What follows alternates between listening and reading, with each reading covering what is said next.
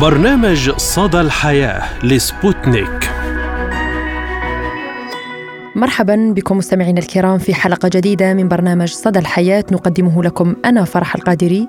وأنا عماد الطفيلي. نتحدث اليوم عن مواضيع متنوعة وأهم الأخبار التي كانت ترند لهذا الأسبوع. ونبدأ الحلقة بموضوعنا الرئيسي عن ملف اغتيال الصحفيين حول العالم ومرور سنة على مقتل واغتيال الصحفية الشهيدة شيرين أبو عاقلة برصاص الجيش الإسرائيلي.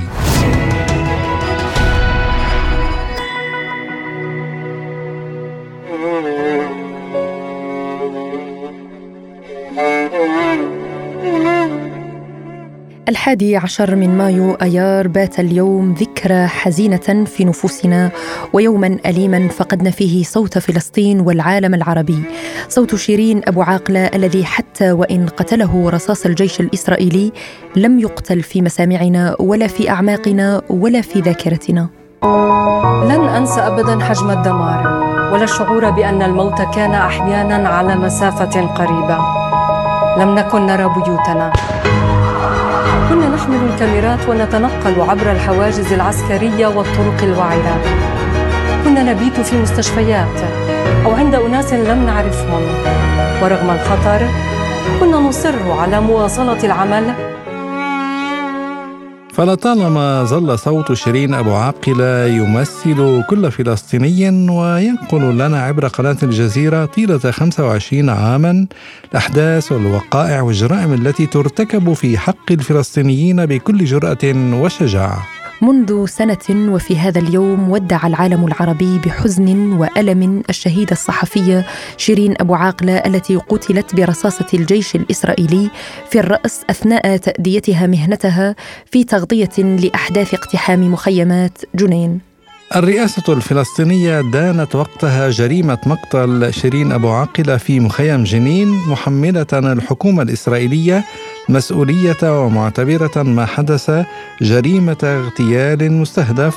وعلقت الحكومة الفلسطينية وقالت في بيان لها إنه يوم أسود على الصحافة في العالم وعلى كل إنسان حر بفقدان شيرين أبو عاقلة التي شكلت بمهنيتها العالية ذاكرة جيل كامل وساهمت بنقل الرواية الفلسطينية إلى العالم بكل إخلاص وكانت في قلب الحدث على مدار 25 عاما. نتابع هذا التقرير للزميل أجود جردات مراسلنا في فلسطين. استهداف للقلم والصورة استهداف للصحافة الفلسطينية والعربية والعالمية. هكذا كان وقع خبر اغتيال الصحفية الفلسطينية شيرين أبو عقلة التي كانت في تغطية لعملية عسكرية إسرائيلية مرتقبة في مخيم جنين مرتدية الزي الصحفي. وفي منطقة قريبة من نقطة للجيش الإسرائيلي. وبعدما تعمد جميع الصحفيين إظهار أنفسهم بالزي الصحفي حتى لا يتم استهدافهم إلا أن القناص الإسرائيلي أطلق رصاصتين واحدة استقرت في رأس الصحفية أبو عقلة والثانية في كتف الصحفي علي السمودي. الصحفيون حاولوا بما لديهم لنقل الصحفيين إلى المستشفى إلا أن الرصاص الكثيف منعهم لمدة تزيد عن نصف ساعة ليتم بعدها نقلهم في سيارة مدنية لكن كانت أبو عقلة قد فارقت الحياة. الرئاسة الفلسطينية والحكومة وجميع الهيئات والنقابات منعوا الصحفية شيرين أبو عقلة ويوم حزين في تاريخ الصحافة الفلسطينية. أبو عقلة التي بدأت مشوارها في صوت فلسطين ثم في شبكة الجزيرة. تنتهي حياتها برصاص الجيش الإسرائيلي وهي تقوم بواجبها المهني في الميدان في مخيم جنين الذي كانت قبل عشرين عاما لأيام معدودة تغطي اجتياحه لتعود مرة أخرى إليه في آخر تغطية لهذه الصحفية الكبيرة. في اللحظات الصعبة تغلبت على الخوف. فقد اخترت الصحافة كي أكون قريبة من الإنسان. ليس سهلا ربما أن أغير الواقع لكنني على الأقل كنت قادرة على إيصال ذلك الصوت إلى العالم. أنا شيرين أبو عقله منظمة اليونسكو أشارت في تقرير لها عن حرية التعبير سنة 2021 و2022 إلى مقتل 86 صحفيا العام الماضي بمعدل صحفي واحد كل أربعة أيام وبالإضافة إلى جريمة القتل وقع الصحفيون في عام 2022 ضحايا لأشكال أخرى من العنف. وشمل ذلك الاختفاء القسري والاختطاف والاحتجاز التعسفي والمضايقات القانونية والعنف الرقمي مع استهداف النساء بشكل خاص. وقالت الوكالة الأممية إن هذه النتائج تسلط الضوء على المخاطر الجسيمة وحالات الضعف التي لا يزال الصحفيون يواجهونها أثناء عملهم. ودعت المديرة العامة لليونسكو أودري أزولاي السلطات إلى ضرورة تكثيف جهودها لوقف هذه الجرائم وضمان معاقبة مرتكبيها لأن اللامبالاة تعد عاملا رئيسيا في هذا المناخ الذي يتسم بالعنف. وفي العراق وحده قتل 368 إعلاميا منذ بداية الاجتياح الأمريكي سنة 2003 لغاية الآن حسب إحصائيات نقابة الصحفيين العراقيين حيث تعتبر منطقة الشرق الأوسط والعالم العربي واحدة من أخطر مناطق العمل الصحفي. أما في اليمن الذي يحتل المرتبة المئة والتسعة وستين من أصل 180 بلدا في التصنيف العالمي لحرية الصحافة فقد قتل ما لا يقل عن 19 صحفيا منذ عام 2014 ولا يتوقف الأمر عند مستوى استهداف الصحفيين بل لا يزال هناك العديد منهم رهن الاعتقال في الوقت الحالي وفي ليبيا قتل منذ عام 2011 22 صحفيا حسب مرصد اليونسكو الشامل. وخلال مؤتمر صحفي جرى في رام الله أطلقت خلاله لجنة حماية الصحفيين الدولية تقريرها الذي قالت فيه إن إسرائيل قتلت 20 صحفيا في فلسطين خلال الاثني عشر عاما والماضية دون إجراء أي تحقيقات بشأن ظروف استشهادهم.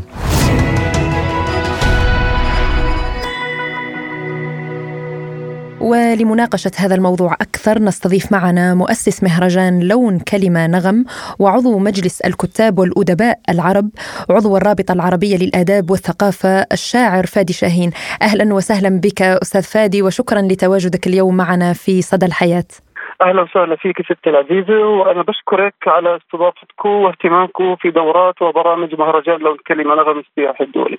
يعني أستاذ فادي في الذكرى الأولى لرحيل ومقتل الشهيدة الصحفية شيرين أبو عاقلة، ما هي أهداف هذا المهرجان اليوم؟ آه، سيدتي العزيزة منذ العام الماضي أطلقنا دورة الشهيدة الإعلامية شيرين أبو عاقلة الأولى وهي دورة إعلامية ثقافية فنية متنوعة نركز فيها على مشهد اغتيال شيرين أبو عاقلة. آه، كما نعلم دائما الشهداء هم رموزنا وأيقوناتنا التي نعتز ونفتخر بها دائما. لذلك لابد أن يبقى ذكراها خالدا ابدا. آه، وهي الدورة الثانية نحن الآن. في خضم الدورة الثانية. سيكون افتتاحها اليوم الساعة السادسة مساء بتوقيت العاصمة الأردنية عمان في دائرة المكتبة الوطنية بمشيئة الله. طيب أستاذ فادي برأيك ما هي الأسباب التي تدفع إلى قتل الصحفيين في وقتنا الحالي؟ طبعا لإخماد واسكات صوت الحق والحقيقة. حيث أن دورة الشهيده الإعلامية شيرين أبو عاقلة تحمل عنوان آه، شهداء الحقيقة شيرين أبو عاقلة وغفران وراسنا. حيث تم استهداف الشهيدة الإعلامية شيرين أبو عاقلة ب 11 5 ثم أتبعها الاحتلال باغتيال الشهيدة الإعلامية الأسيرة المحررة غفران وراسنا ب 1 6 نعم.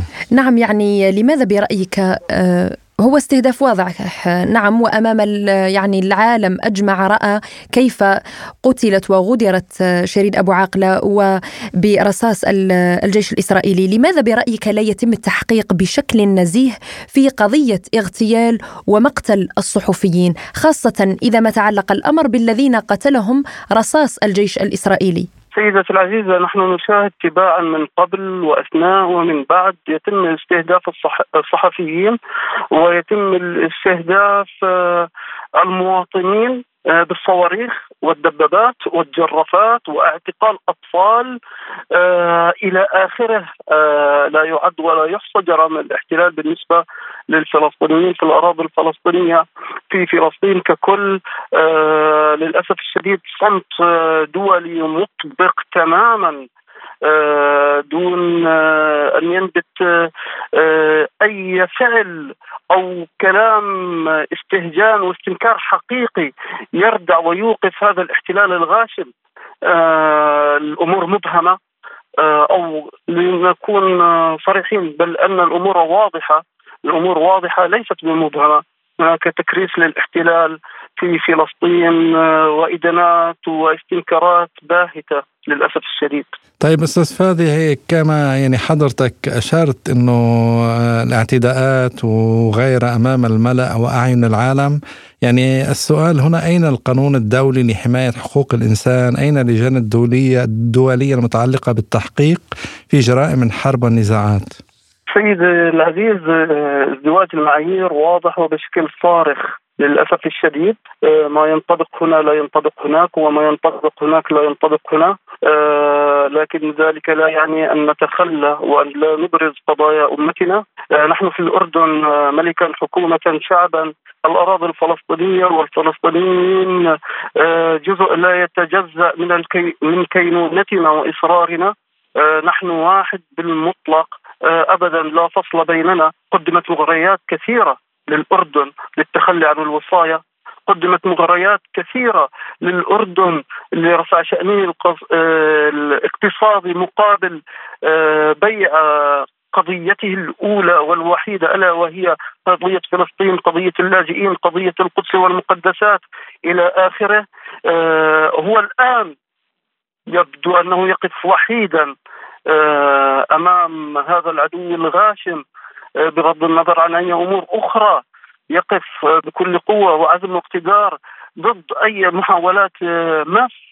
نرجو من الإخوان بل نطالب ليس رجاء من إخواننا العرب في كل مكان حكومات وقيادات وشعوب أن تقف سندا قويا مع قضايانا في فلسطين ومع الأردن حتى لا يتم التهاون بأي شيء آه، آه، نأمل ذلك قريبا و... وأن لا تبقى حقوق الإنسان مجرد سماعة أو ديكور في هذا العالم نعم يعني القانون الدولي كما تعلمون ينص على أن إطلاق النار على المدنيين من قبل أجهزة الأمن ينبغي أن يكون كإجراء أخير في حال ما إذا شكل تهديد وشيك عليهم أو إصابات خطيرة يتلقونها يعني برأيك ألهذه الدرجة يشكل الصحفي تهديدا عليهم؟ آه، صحيح سيدتي العزيزة وللأسف الشديد أن القانون الدولي آه، يخضع لازدواج المعايير ما ينطبق هنا لا ينطبق هناك والعكس صحيح. لابد أن يقف العالم وقفة صدق مع نفسه وأن يكون آه، بما أنهم حملت راية الحرية والحريات عليهم أن يكون الحمل الحقيقي أن يكونوا الحمل الحقيقيين لذلك. طيب أستاذ فادي سؤال أخير يعني لماذا يتهرب الجيش الإسرائيلي من المحاسبة وعدم فتح تحقيق؟ هل يجب أن يكون هناك ضغط دولي عليهم مثلا؟ آه سيدي العزيز موفر لهم الحماية كما نشاهد البيت الأمريكي جاهز مدعومين اوروبيا آه يجب أن تكون أوروبا على أقل تقدير صادقة مع نفسها عندما تقف وقفه جد آه، جدية وحقيقية ضد اقتحام دولة إلى دولة أخرى آه، لن آه، كمهرجان لو كلمة نرى نقف على الحياد لن نتبنى قضية قضية دولة على حساب أخرى لكن من حقي أن أسأل لماذا ما يحدث هناك لا يحدث هنا وما يحدث هنا لماذا لا يحدث هناك؟ من حقي هذا السؤال. نعم. نعم آه، نشكرك آه، مؤسس مهرجان لون كلمة نغم وعضو مجلس الكتاب والأدباء العرب عضو الرابطة العربية للآداب والثقافة الشاعر فادي شاهين. شكرا لك على هذه المداخلة. أشكرك سيدة العزيز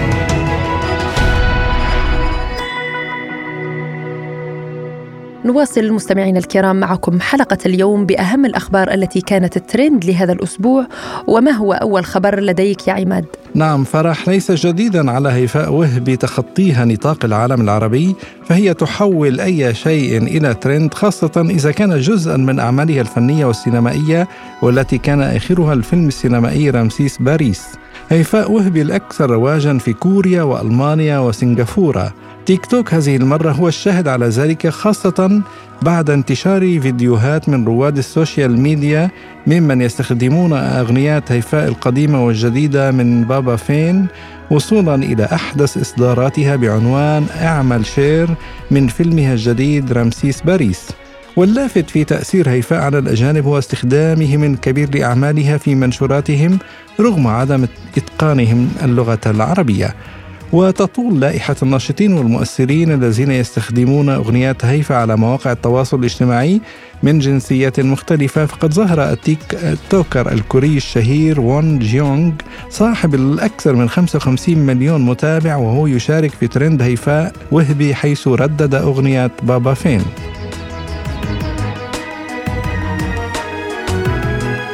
وفي خبر فني آخر بدأت عروض فرقة مويسيف الأكاديمية الحكومية الروسية للرقص الشعبي في الجزائر.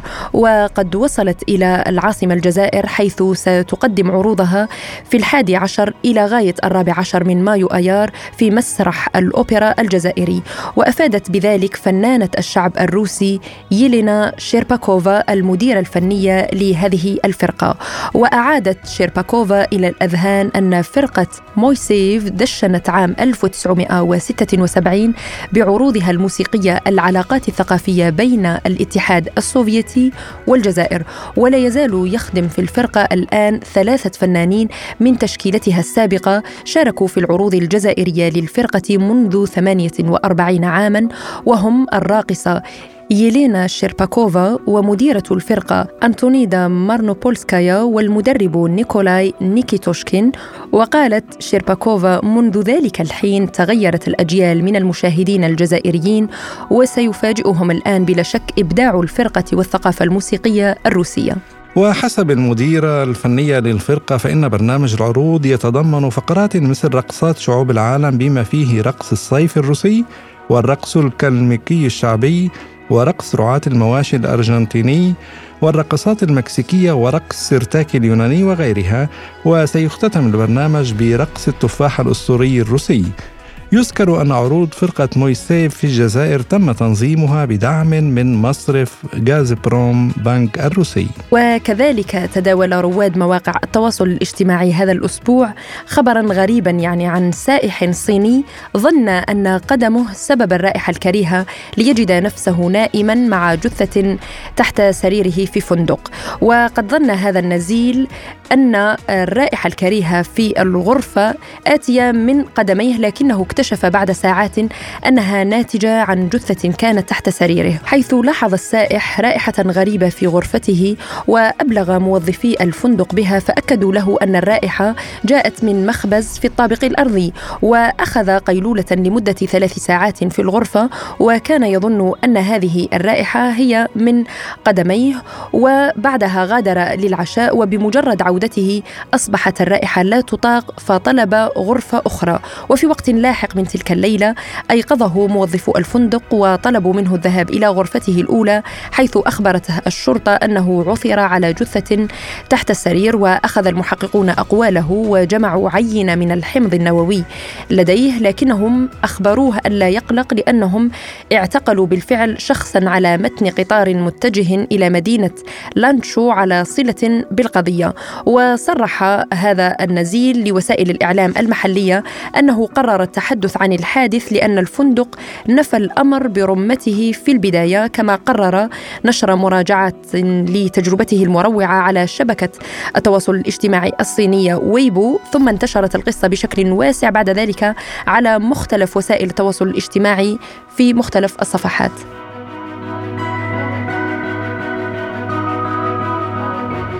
وننتقل إلى الاسم الأكثر شعبية لحديثي الولادة في موسكو. أصبح ميخائيل لأول مرة منذ أعوام الاسم الأكثر شعبية للذكور. حديثي الولادة في موسكو وفق سفيتلانا أوخانيفا رئيسة إدارة المكاتب المدنية في العاصمة الروسية. وأشارت رئيسة إدارة المكاتب المدنية إلى أن قائمة الأسماء الخمسة الأكثر شعبية في موسكو لم تطرأ عليها تغيرات في الربع الأول لعام 2023 إذ يحتل اسم ألكسندر الذي كان في صدارة قائمة الأسماء لأعوام جديدة المركز الثاني ويأتي بعده ماكسيم ومارك وليف. وبين الفتيات لا تزال أسماء مثل صوفيا آنا ماريا ييفا أي حواء وفيكتوريا شائعة.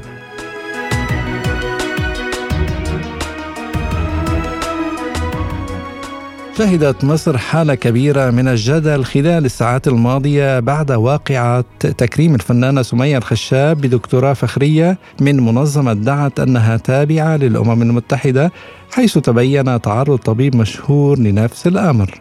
وقامت المنظمة بتكريم عدد من الشخصيات المشهورة على رأسهم الدكتور حسام موافي أستاذ طب الحالات الحرجة بجامعة القاهرة والموسيقار هاني مهنا والفنان أحمد فرحات والإعلامية القديرة فريدة الزمر والمهندس محمد الصاوي وزير الثقافة الأسبق والفنان طارق النهري وعدد من الشخصيات الدينية ورجال المجتمع.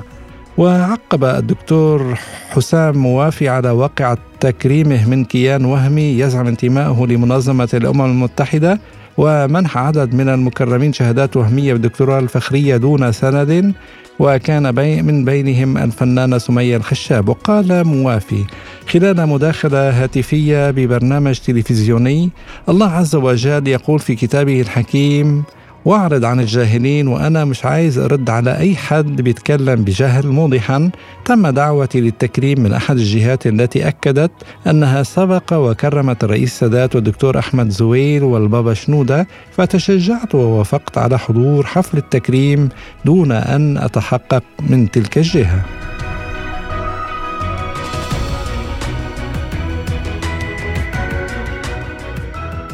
وإلى خبر آخر حيث احتل يعني مواقع التواصل الاجتماعي هذا الأسبوع تطورات جديدة في أزمة الفنانتين المصرية.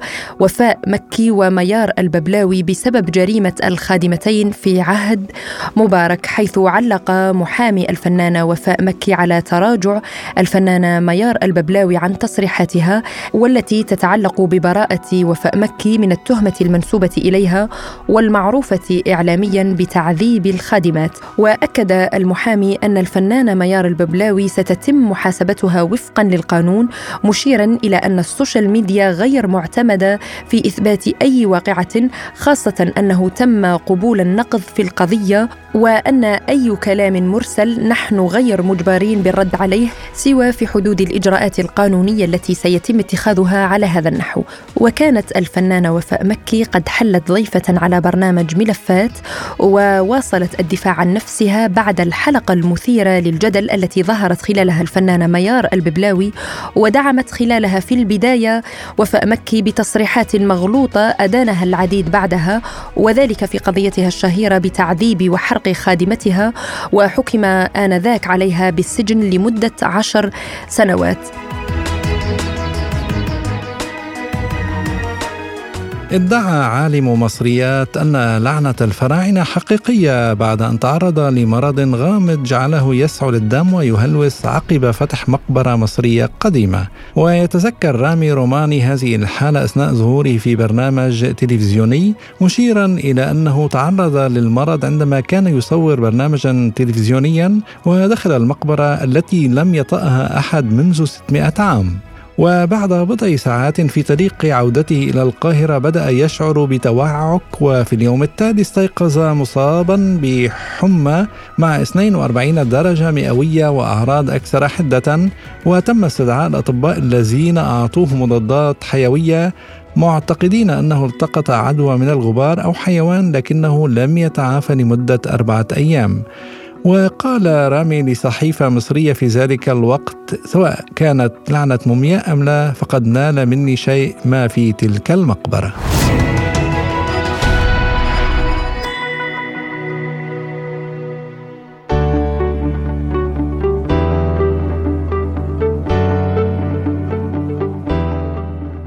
ونختم الحلقة مستمعينا الكرام بمعلومة صحية كما عودناكم.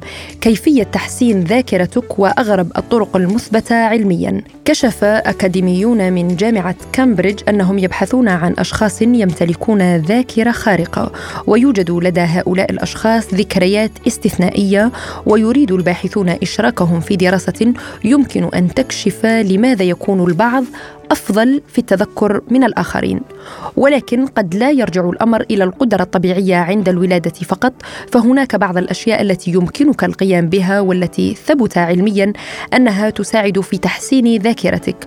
وهناك بعض الطرق الأقل تقليدية بما في ذلك تناول الشوكولا وقضاء الوقت في ضوء الشمس وغيرها.